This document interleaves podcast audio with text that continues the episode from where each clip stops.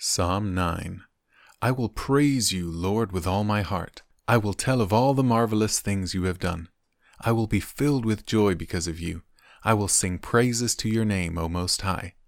My enemies retreated, they staggered and died when you appeared. For you have judged in my favor. From your throne you have judged with fairness. You have rebuked the nations and destroyed the wicked. You have erased their names forever. The enemy is finished. In endless ruins, the cities you uprooted are now forgotten. But the Lord reigns forever, executing judgment from his throne. He will judge the world with justice and rule the nations with fairness. The Lord is a shelter for the oppressed, a refuge in times of trouble. Those who know your name trust you, for you, O Lord, do not abandon those who search for you. Sing praises to the Lord who reigns in Jerusalem. Tell the world about his unforgettable deeds. For he who avenges murder cares for the helpless. He does not ignore the cries of those who suffer.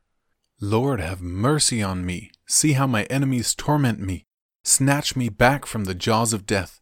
Save me so I can praise you publicly at Jerusalem's gates, so I can rejoice that you have rescued me.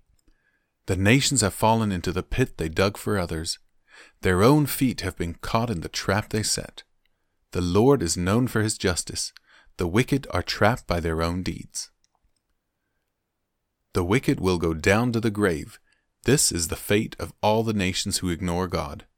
But the needy will not be ignored forever. The hopes of the poor will not always be crushed. Arise, O Lord. Do not let mere mortals defy you.